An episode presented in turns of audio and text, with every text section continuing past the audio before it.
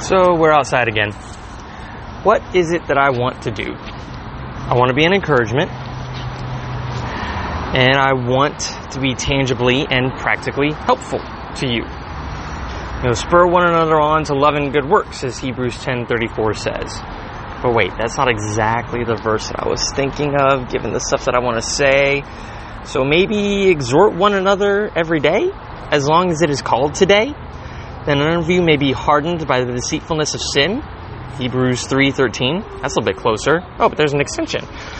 For we have come to share in Christ if indeed we hold to our original confidence to the end, firm to the end. Hmm, keep that one in mind. That's Hebrews 3:14. Okay. So there's the admonition that quote today if you hear his voice do not harden your hearts as in the rebellion. Hebrews 3:15, care of Psalm 95 verses 7 and 8. So that's what I'm going to do. Taking the opportunity to exhort my friends and fellow Christians. All right, so hard shift back to Psalm 95. Forgive if that was a bit of a disjointed inter- uh, introduction. But that's where I want to camp out for a bit.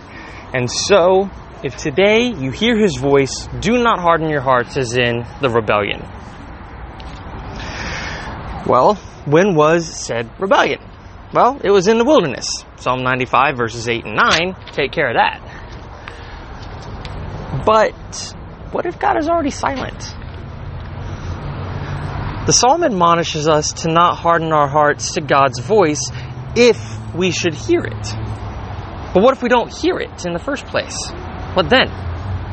What do you do if God has not really abandoned you, but just gone quiet, left you to the world and to yourself? The wilderness rebellion can be helpful for us here too, I would wager. So, you see, in the wilderness, while Moses was up on Mount Sinai receiving instruction from God, the people of Israel demanded that Aaron make gods to go before them. Consider this for a bit. The people have been wandering a desert wilderness, a rather unpleasant experience to be sure, guided by the cloud by day, the fiery pillar by night, and the words of God's messianic prophet Moses. Now, here they are, stuck at the base of this mountain, aimless, directionless. Moses has disappeared. For all they know, he's died. And God has apparently gone silent. This is an interesting and understandable absurdity to this whole situation. Desperate for help in a world that's too big, too harsh, and too uncertain for them, the Israelites are willing to create cast metal representations of a being which they know does not exist to fulfill the function that deities traditionally perform. Gods are to be appeased, assuaged, and appealed to for help and guidance regarding the logistics of life on the ground. And, as any empiricist or uh, proponent of common sense would tell you, it's a lot easier to believe in, to have faith in, to trust the power of something which you can touch and see, something with which you can be face to face. Sometimes the fragile human psyche needs to go through the motions, as it were. And, though disappointingly, it's okay if the God doesn't respond, the food doesn't satisfy, the sex doesn't gratify, the business doesn't thrive, because you never expected these things to be foolproof and all sufficient anyway.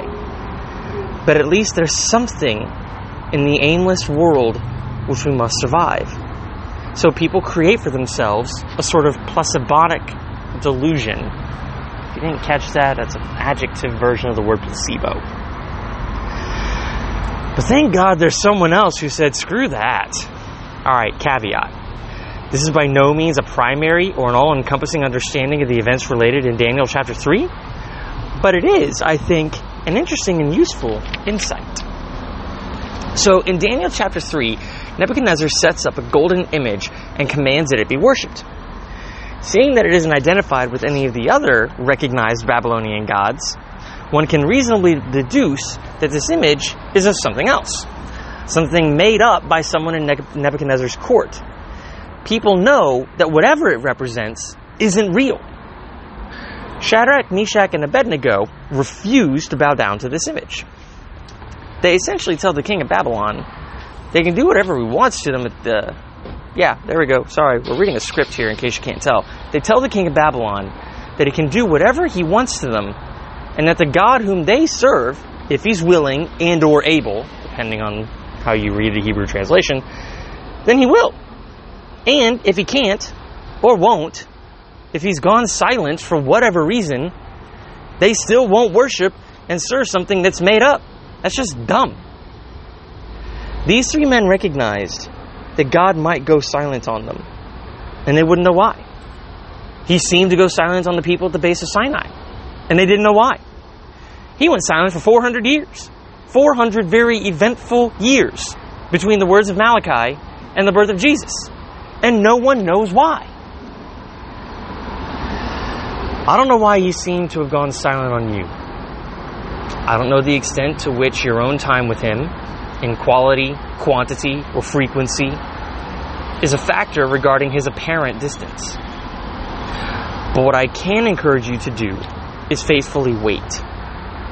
You know the extent to which you are or are not tempted to turn to something else, be it some object, some acquisition, some end, or even just your own reasoning to meet the various needs of life.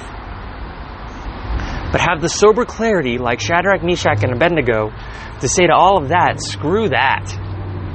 I know who my God is. I have the Ebenezer stones to prove it, even at least to myself. Perhaps consider the situation of a servant whose master has gone away, has gone silent. Perhaps parable of the talents might be helpful here. Not sure. Vroom vroom went the GT. like I said, consider the situation of a servant whose master has gone away for a while, who's gone silent, as it were. And perhaps the parable of the talents might be a useful framework here. The servant knows that there are particular things that he should and should not do. But in a lot of other stuff that may come up, it sure would be nice to have specific guidance and instruction. But for reasons only the master knows, it isn't immediately forthcoming. What does a faithful servant do? Well, he remembers who his master is, his personality, his power, uh, what he generally approves of, what he doesn't. Within this, a faithful servant discerns. Mixing metaphors a little bit, he takes one faithful step after another on the water, constantly fixed on Christ whom he is confident is fixed back on him. Though the Lord directs our steps, that doesn't mean that life is a cosmic game of twister with God constantly controlling the spinner. Take the steps, fixed on Christ, he's fixed back on you. Examine, consider, pray, discern, and move on the water. God will speak at the proper time. Trust that and patiently and expectantly wait. All right, I hope that's helpful. Within all that, obviously, if there are areas in which improvement would be good, logistics, disciplines, prayer, scripture, dedicated time, different aspects of thoughts, whatever, that's between you and God to figure out. And I pray that He does. Not just saying that, I actually do pray those things. Often. For whomever you may be some of you in particular, but also from my listeners generally, whomever you may be.